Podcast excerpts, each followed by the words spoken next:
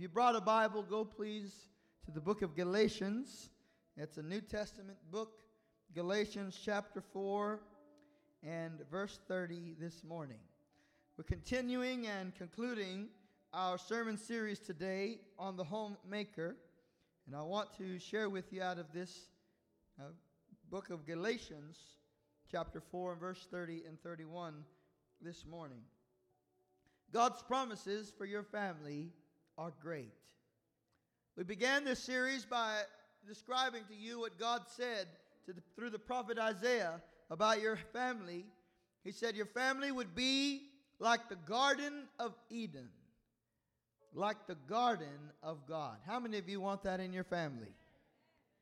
A place of full, complete, and undisturbed provision.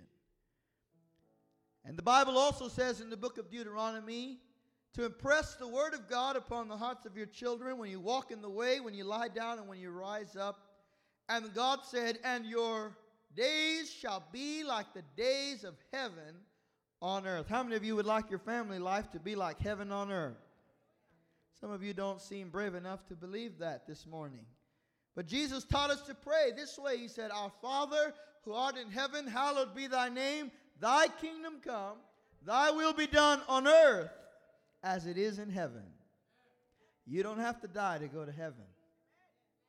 You can have heaven on earth right here, right now, in your home. Say amen, somebody. The psalmist said, I would have given up if I had not believed that I would see the goodness of God, not in heaven, but the goodness of God in the land of the living. Right here, right now, in this world, in this moment in time, I expect to see the goodness of God.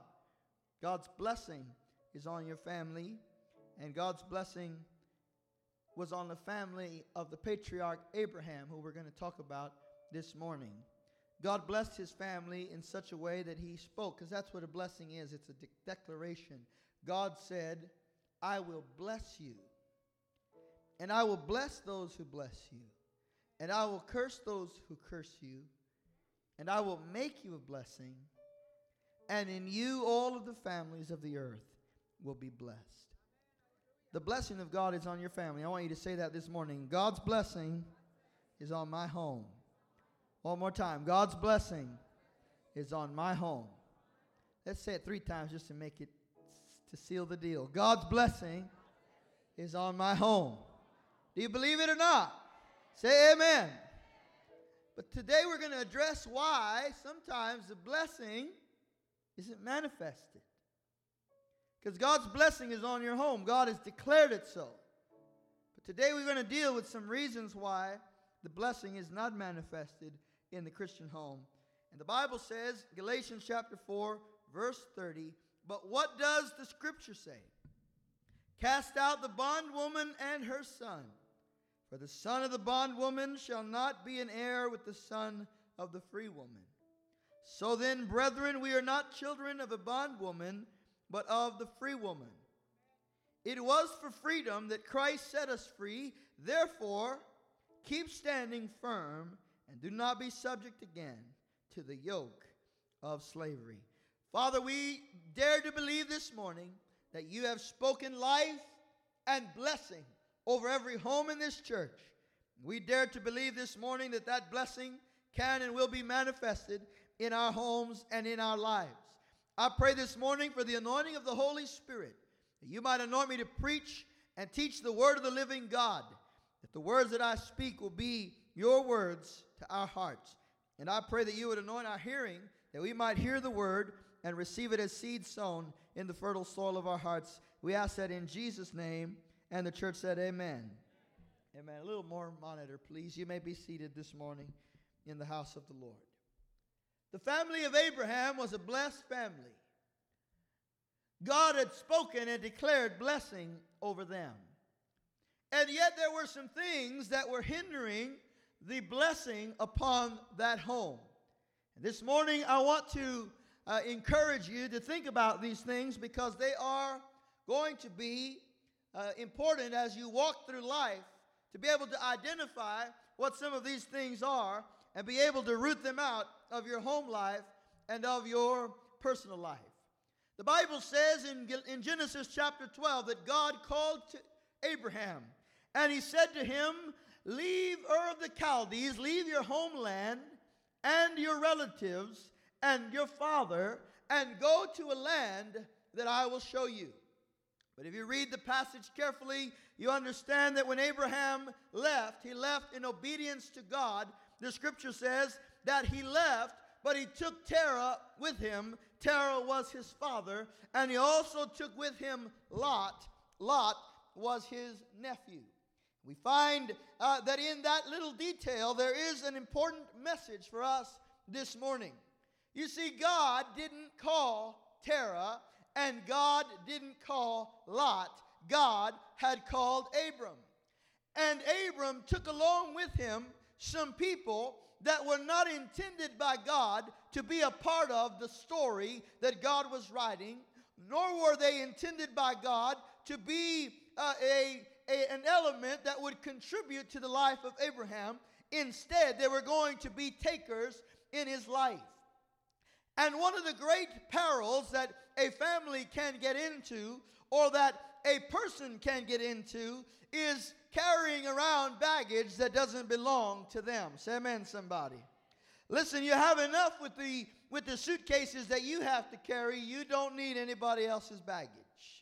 You don't need anybody else's problems. And yet Abram is now going to go on a journey, a journey of faith, a journey called and sanctioned by God, a journey to the promised land, but he has taken along with him people that are not a part of God's blessing for his life. When God says to leave something, he means leave. And when God says leave your father and your country, he means leave your father and your country. Now, no doubt the emotional attachment which Abraham had to Terah was great, and so he didn't want to leave his father. The results of this decision would be haunting him for the rest of the, or for a good part of the journey. And I just want to share with you before we get into details here that our decisions will make our life. The decisions you made yesterday are affecting your life today. And the decisions you make today are going to affect your life tomorrow. Decisions have consequences. I don't know if you realize that or not, but every decision you make has a consequence. If you make a decision to disregard God, to disregard the Word of God or the teaching of God's Word, I can promise you there are going to be consequences in your life. How many of you have experienced that? And if you decide to obey God, to be obedient to His Word, to follow Him, and to do it His way, guess what? There's going to be good consequences for that in your life. How many of you know that? And so decisions are going to have consequences in our life, just like they had in the life and the family of Abraham. The Bible said that Abraham took with him Terah. Now, here is the important clue I want you to notice God called Abraham. Everybody say, God called Abraham. And so Abraham leaves with his family and with Terah, and they're journeying to the promised land. But if you read chapter 11 of the book of Genesis, it says that Terah led Abraham to Haran. I want you to just think about that for a minute. Who did God call? Why then is Terah the one leading?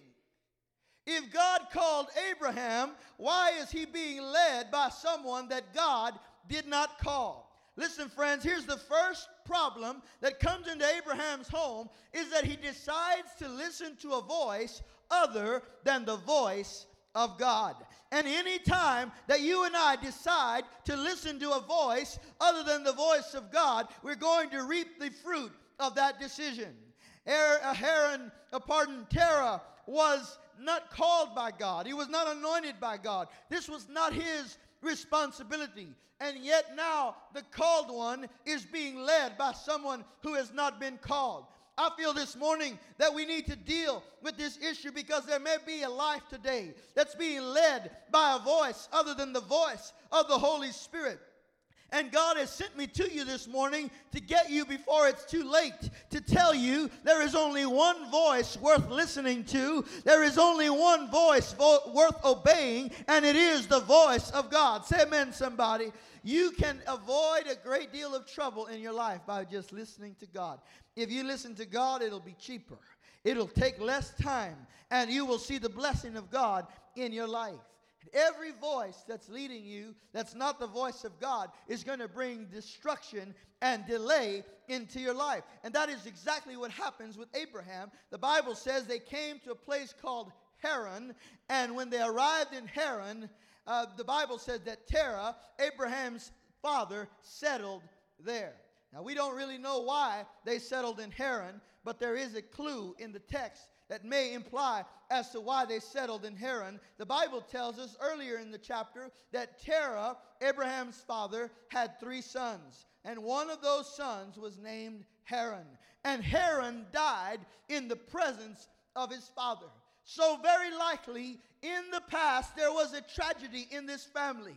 There was a tragedy uh, in the life of Terah in which he saw his son die. Now, I think that's probably the, the worst experience for any parent to see a child die. To lay a child to rest is the most unnatural thing in human experience. The son is supposed to bury the father, not the father bury the son.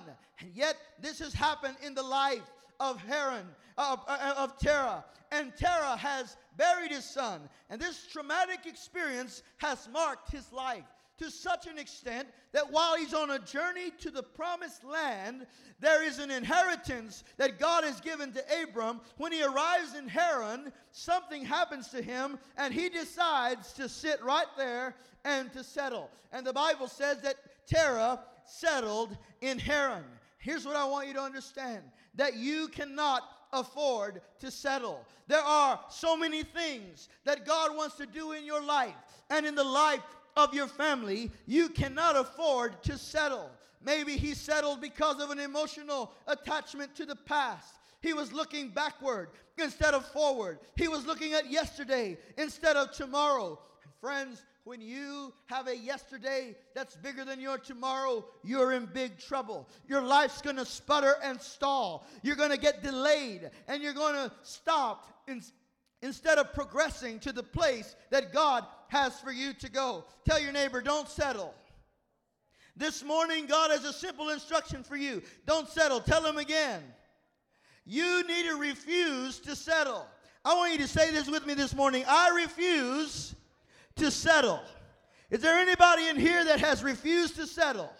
Anybody in here that says, no matter what, come what may, I will not settle. This is not it. This is not as far as I can go. This is not all that I can do. And this is not all that God wants to do in my life. I refuse to settle. Come on, somebody. You've got to refuse to settle. Too many times the enemy tempts us to settle. He, he tempts us to settle for a counterfeit or a cheap copy. He wants you to settle for a Dr. Thunder instead of having a Dr. Pepper. Say amen, somebody. He wants you to settle for something that is next to the best. But you don't have to settle for what's next to the best. If you will listen to the voice of God, you can have everything that God has spoken to your life. Come on. God has said that your family can be like the Garden of Eden. Some of you are settling for Olive Garden. It's nice, but it's not Eden. Say amen, somebody. You've got to refuse to settle. You've got to refuse to say, This is as far as I can go, or this is all that I can have. God has a life of blessing and abundance for you. Job chapter 17 and verse 9, it says, The righteous will move forward. Say that with me. The righteous will move forward. Listen, I don't know what happened in your past. I'm sure it was difficult. I'm sure it was traumatic. Maybe it was painful. But if you live back there, you cannot arrive in the promised land. And listen, Terah settled and Abraham settled with him. That means that when you settle, it affects your whole family. When a father settles, it affects his marriage and it affects his children. When a mother settles, it, um, it affects her marriage, it affects her children. You've got to decide, I am not going to settle. There's more that God has for me than what I have seen. And when you look through the Word of God, when you study the Scriptures, and you begin to see by faith all the promised land that God has for you, you need to rise up and say, I'm not stopping until I see this manifested in my life, until I see this manifested in the lives of my children. Come on, somebody. God wants you to go forward. the righteous always go forward. Now, here's the second problem uh, Abraham took with him Lot. Lot was his nephew, the son of the man who died. And the Bible tells us, if you study the original Hebrew, that Lot means blind spot. And I'm sure you all have heard of blind spots. You realize that blind spots are very dangerous.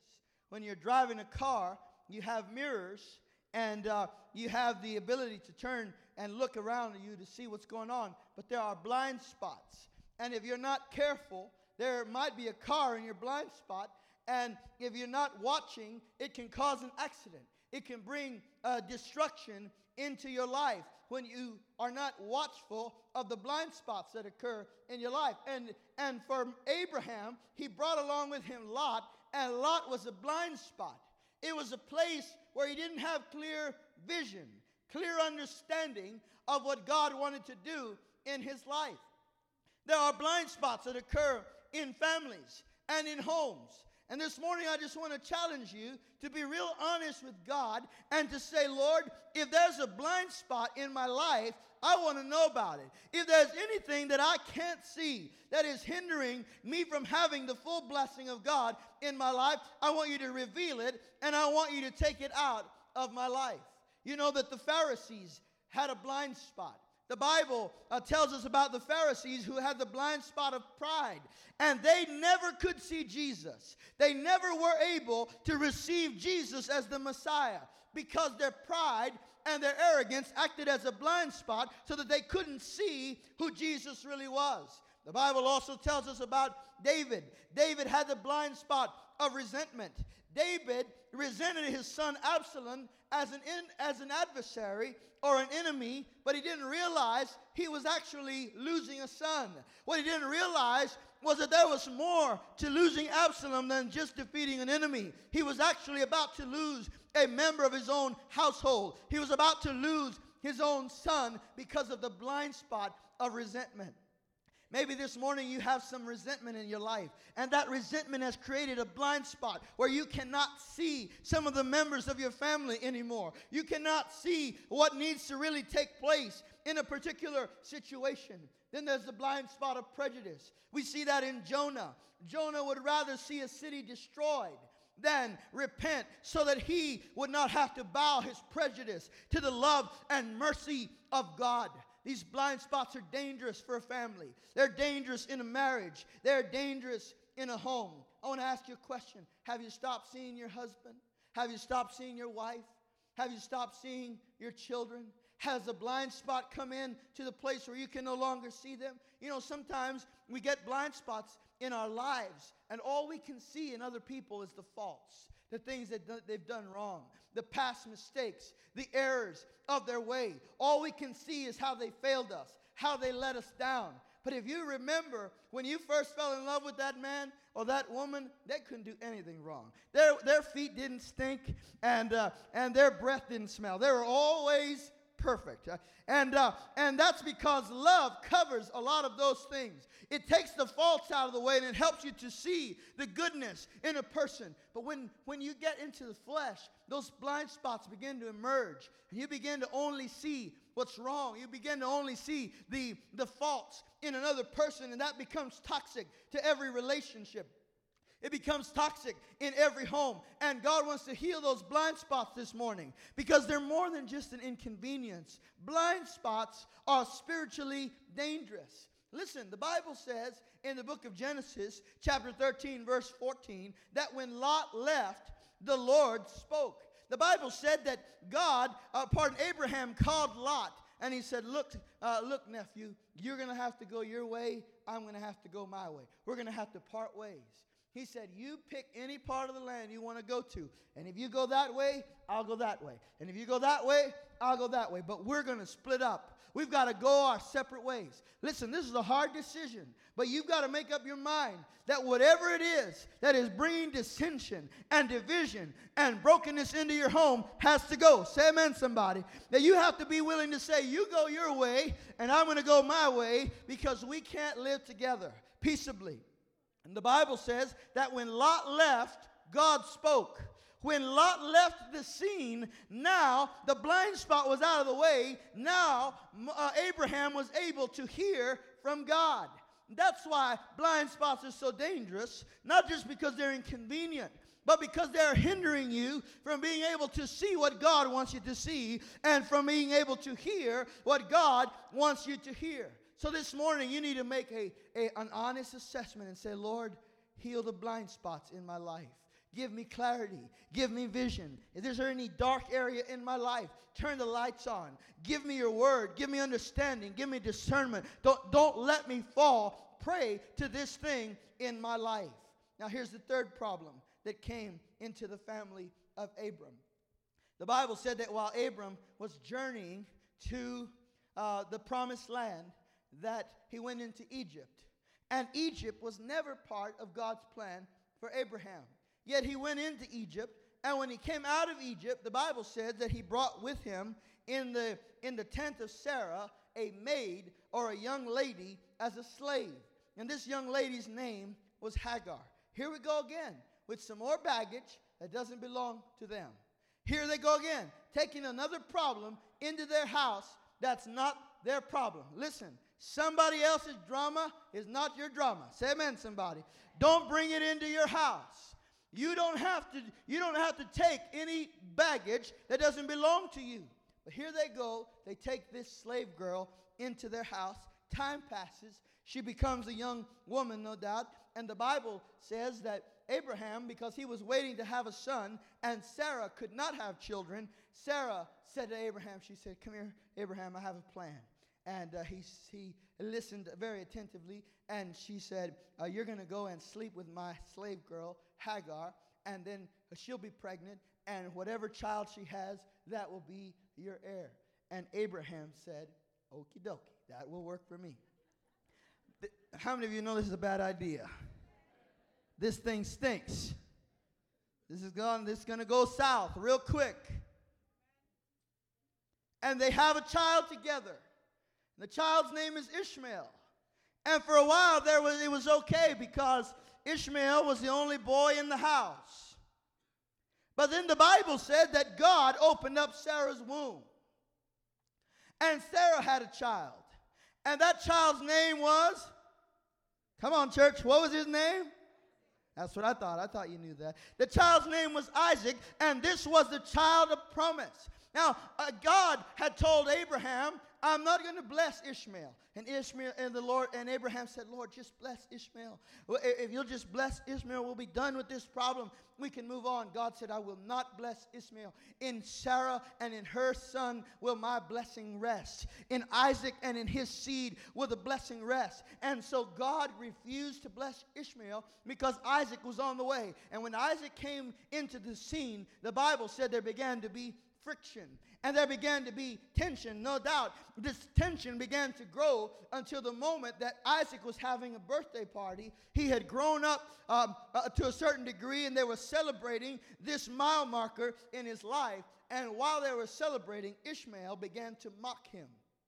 Ishmael began to, to uh, mock the purpose, the plan, and the promise of God on the life of Isaac. And when Sarah saw this, Sarah had herself a fit. And uh, Sarah called Abraham again, and she said, Come here, Abraham, we're going to talk now. And here's what I want you to realize that Sarah brought Hagar into her tent. And it was Sarah that created this mess. And this is very important this morning because some of you right now are living with the fruit of decisions that you made. I'm going to just be quiet for a moment and let that sit, settle down. Don't you hate having to eat the fruit of decisions that you made? Bad decisions? Have you ever had to deal with the results of a bad decision? And there's nobody to blame. This is my problem. I created this problem. I made this mess. Sarah is now living with the result of walking in unbelief. She's living with the fruit of walking in the flesh because that's what Hagar represents. Hagar represents any person that tries to do God's will man's way. It repre- Hagar represents the desire to fulfill and gratify the purposes of God with the agency of the flesh. You know what the Bible says about the flesh? The Bible said that the flesh cannot please God. Did you hear that? The flesh cannot please God. God will never bless the flesh. God will never help the flesh accomplish anything. The flesh, the Bible says, is in hostility toward God. And now Sarah is living in the, in the result of the flesh decision that she made. And that's some bitter fruit. There is some bitter fruit that comes with walking by the flesh and doing things by the flesh. If you've ever been there, and then you know what I am talking about. She is living with the result of this decision. But here's what I want you to know because this story doesn't end just like that. This isn't just God calling our attention to the fact that we have to live with the consequences of bad decisions. No, this is God this morning telling you this that the same person that created the problem has the authority to change the problem. Say amen, somebody. The same Sarah that made the mess is the same Sarah that's going to clean up the mess. Say amen, somebody. You are not helpless. And you are not subject to chance events in your life and things just randomly happening in your life. You have authority and power to change and to challenge the things that are going on in your life. Say amen, somebody. Sarah calls Abraham and she tells him, Cast out this bondwoman and her son. I want you to kick them out.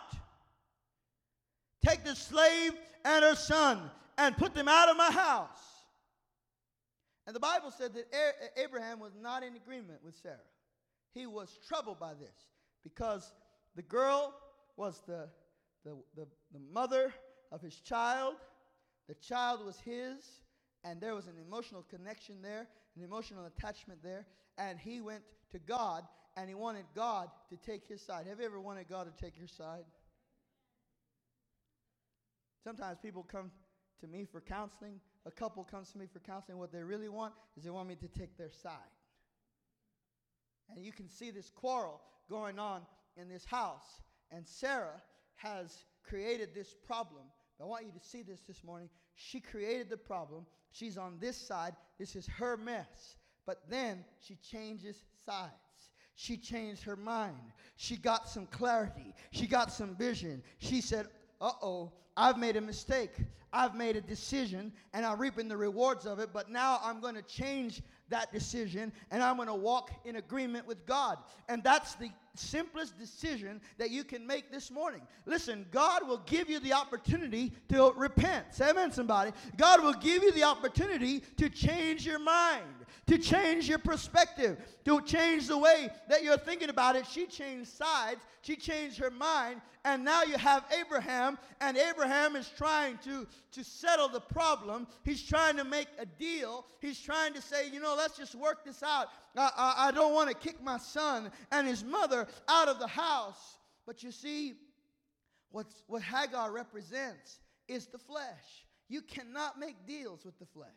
You cannot make deals with the, the fruit of the flesh. You can't make deals with the way of the world. You've got to make a decision. I'm going to do this God's way. I'm going to live God's way. I'm going to honor God. Say amen, somebody. Now, notice this picture. Abraham's in the middle now, and he's trying to decide, all right, Lord, whose side are you on? And God comes into the tent, and he stands next to Sarah.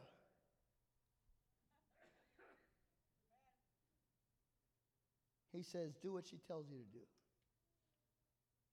Cast out the bondwoman and her son. For, because Sarah said, My son will not be an heir with this woman's son. Isaac will not share his inheritance with Ishmael. Nothing that God has given to my son is going to be given to someone else. Listen, I, I don't want you to get mixed up in the emotional connections here. I want you to realize this Sarah was prophesying, she was declaring something about her family and about her son. And you need to do like Sarah did this morning and say, My inheritance is not going to be shared with the flesh or with the world or with the devil. Come on, somebody. You've got to make up your mind. My inheritance, my children's inheritance is going to belong to me and my children. We're not going to share our peace with the world. We're not going to give our joy away. We're not going to give our blessings away. Come on, somebody. We've done that long enough. We've done that far enough. It's time for a change. It's time to kick this thing out of our house. The same person that created the problem is the person that God has given the authority to change the problem. Why? Because God has given you free will. He's given you the right to choose, the right to decide. And when Sarah changes her mind, she repents, she gets on God's team. She gets in agreement with God. She's now standing in agreement with God. And here's what happened God gets in agreement with Sarah.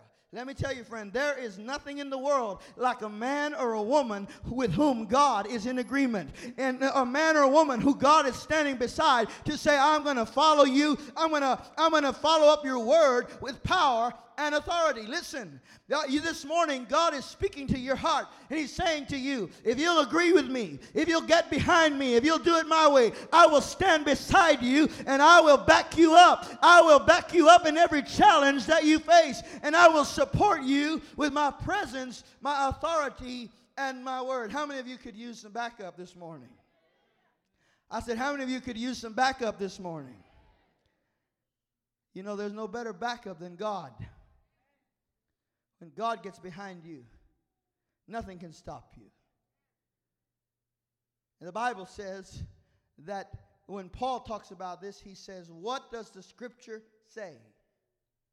Sarah's words were prophetic utterances, they became scripture, they became the word of God because she came into agreement with God, and now God is in agreement with her. Parents, let me tell you this you have more authority and more power than you think you have.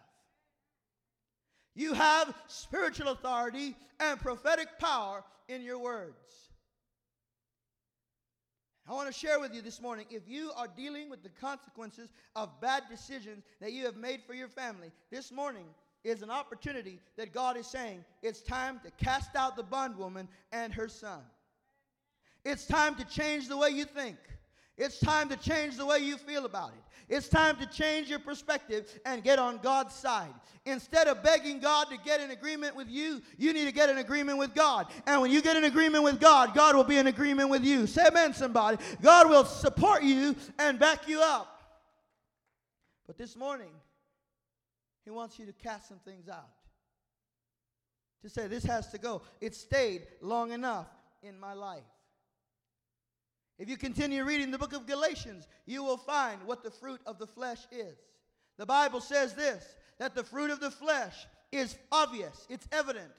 What is it? Sexual immorality, impure thoughts, lustful thoughts. These are what we call sins uh, or sexual sins.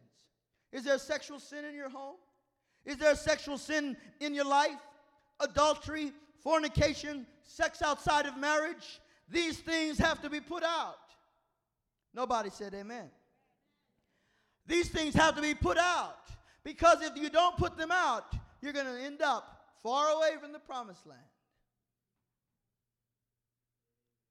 You're going to end up at the Hong Kong garden or something else. Come on, somebody. God wants you in Eden. Sexual immorality, adultery, fornication, sex outside of marriage, impure thoughts, lustful thoughts are works of the flesh. And they're dividing you and keeping you out of the promised land. Then he goes into emotional sins, or pardon, into religious sins. And we might say, well, I don't have any problem with that immorality stuff. But here's another list. God says these are religious sins idolatry and witchcraft.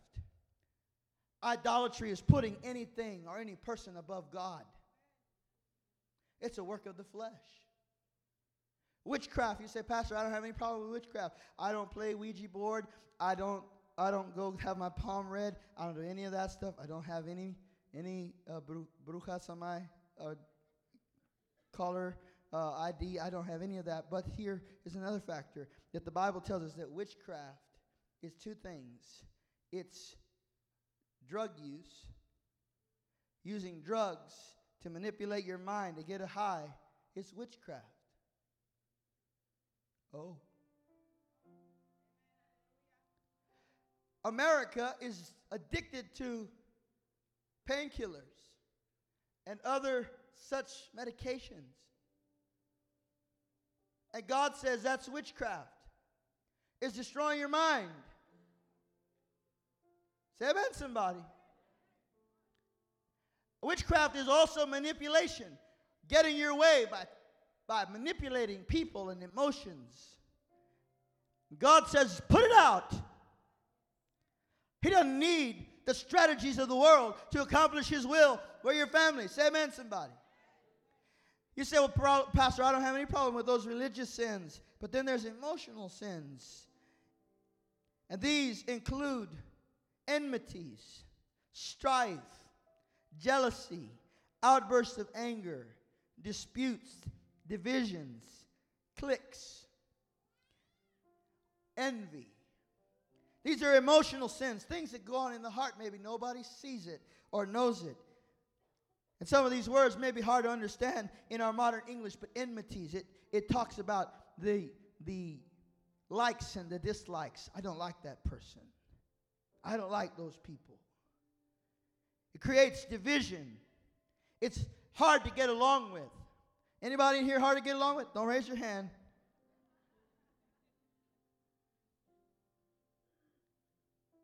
Hard to get along with, can never be pleased, can never be satisfied. Strife, outbursts of anger. These things are emotional sins, and God says you need to cast them out.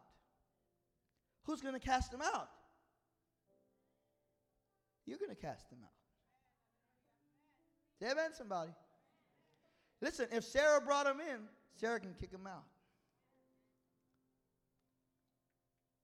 And then he goes to the next part of the list and he talks about the pleasures of sin, drunkenness, carousing, and things like these partying, satisfying the lustful pleasures of the flesh. These things will keep you out of the promised land. Every last one is a Hagar in your life. Every last one is a Hagar to your family. And unless you kick it out of your family, it's going to reap fruit and bear fruit that's going to be hard to live with. But this morning, God is calling to the family, and He says, I want to get those things out of your life. I want to get those things out of your home. And you're the one that has to do it. You're the one that has to make the decision. I can't make it for you. You have to make the decision. Today is the day that God is calling out to you and He says, Hey, you're settling. Don't settle here. Don't stay in this place. There's more. There are greater things. Greater things for your family, greater things for your marriage, greater things for your life greater things for your career. Don't settle here because of emotional baggage and because of the pain of yesterday. God wants you to say, God wants you to say, I'm going forward, I'm moving onward. God is calling out to you and He's saying, Hey, you have a blind spot. You can't see it, but, but I can see it. And it's blocking you from seeing what I want to do in your life. It's blocking you from hearing my voice. And I want to heal it this morning. I want to get it out of your life so that you can be all that I have created you to be and possess all that I have designed for you to possess. God is calling to you this morning and He's saying it's time to cast out the bondwoman and her son. It's time to kick out the flesh and its fruit. Come on, somebody. It's time to get rid of those things that are hindering you from entering into the blessing of God because you don't have time to waste. Today is a day of freedom, a day for deliverance. You say, Pastor, how do I do that? Well, I want you to just Work, work through this with me real quick, real simply. First of all, you have to humble yourself before God and say, God, I don't know everything. Teach me. Show me what to do. When you lay down your tools and you can let God pick up his tools, some real change can happen in your life. I mean, real change. The next thing you have to do is be completely honest with God. You know how hard it is for people to just be completely honest with God? God already knows. But we think He doesn't. Or we act like He doesn't. He knows. So He wants you this morning to just be completely honest with Him and say, Lord, what am I doing wrong? What's hindering me? What's stopping me? What's discouraging me? Lord, these are the things I'm carrying around in my life. And they're real and they're destructive in my life. And when you're honest with God, when you confess to Him what's really going on in your heart, He can work. You see, because as long as you're hiding it, as long as it's in the dark, it can't be healed. It's got to be brought into the light. When you bring it into the light, you say, Lord, this is what's going on in my life. And you confess it to Him. He'll come and He'll heal that wound. He'll heal that place that's broken in your life. But it requires confession. The Bible tells us to do two things it says, confess your sin to God, and He is faithful and just to forgive you of all unrighteousness. Then it says, confess your faults to one another that you may be healed. There's healing when you confess. David said in the Psalms, When I did not confess, there was rottenness in my bones. God already knows.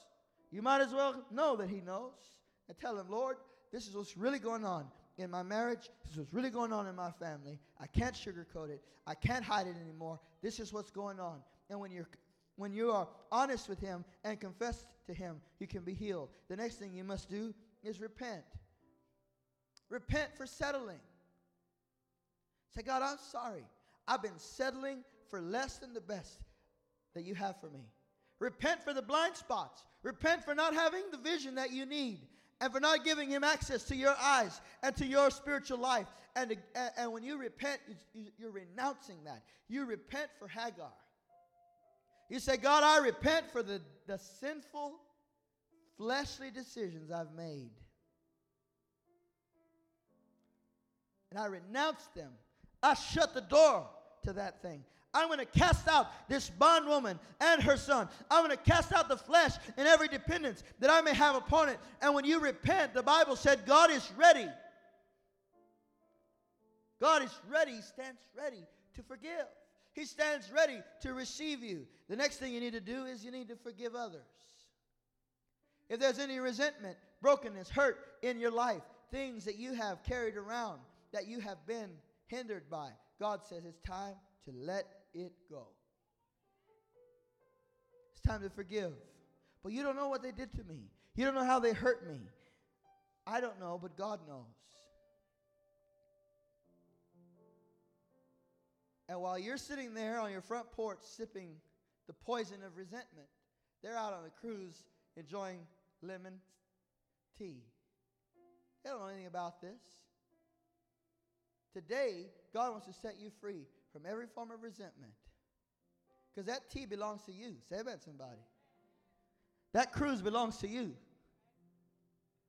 Don't let anything keep you out. So bring forgiveness into that situation. You have the power to do it, Sarah. Don't wait for them. You do it. Right now, in your heart, you can do that. You can let it go. You're releasing them of the, of the debt that they owe to you. And when you do that, God stands behind you to support you, to strengthen you, to give you the grace to forgive and to be healed. And then the last thing you do is you call on the name of the Lord. Call on God. You say, God, I am in need of you.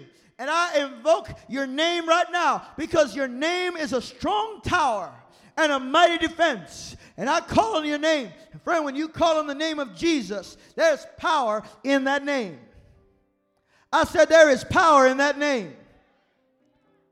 The Bible said the name of the Lord is a strong tower. The righteous run into it and are saved. And the Bible also says that everyone who calls upon the name of the Lord will be saved, will be rescued. God wants to rescue you right now as you call on his name. As you call on him, he's going to save, he's going to deliver, he's going to rescue, he's going to heal. But you have to call on him. He says, Call and I will answer. Call and I will answer. There's no voicemail here. You call on God this morning, He'll answer you. That's the guarantee of His word. All right, are you ready to do business with God? Are you ready to do business with God? Are you ready to be honest? Right where you are, I want you to bow your head.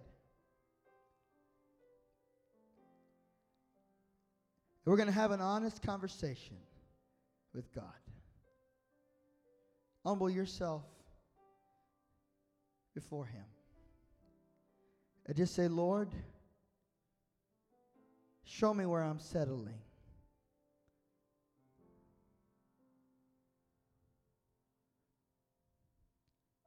Show me where I've settled.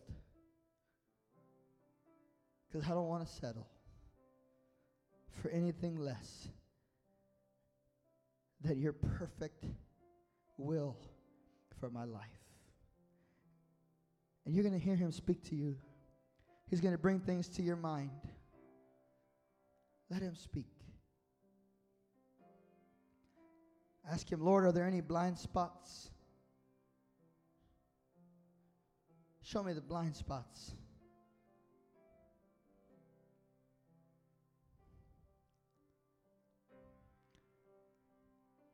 Tell him, Lord, I repent for everything that my flesh has been doing to try to make up for depending on you. Show me every place in my life where I'm depending on my flesh. Every sinful practice, every evil deed, every impure thought. Show me, Lord, so that I can cast it out this morning.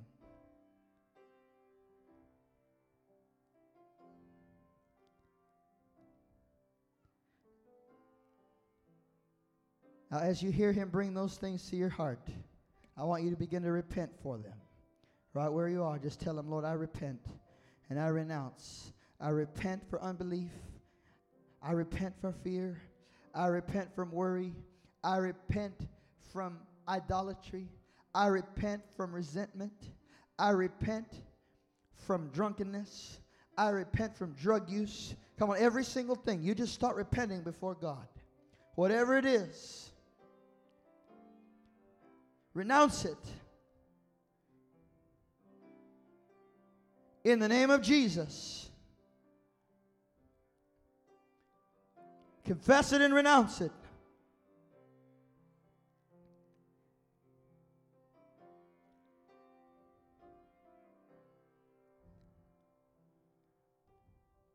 Now, if there's anybody you need to forgive, make that decision right now in prayer. Keep your head bowed. This is a prayer time. God's talking to your heart. Don't worry about the person next to you. Repent for unforgiveness and just say, Lord, I begin to repent and call that person's name. They may be dead, they may be in the grave, but you call that person's name. Just tell them, God, I forgive this person. I forgive that man. I forgive that woman. I release them from the debt they owe to me.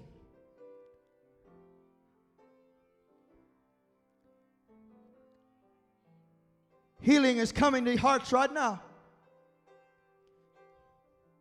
The Bible said that Terah died and Abraham went on to the promised land. Right now, every voice that is not the voice of God is going to die. I declare it so in Jesus' name. Shut up, devil.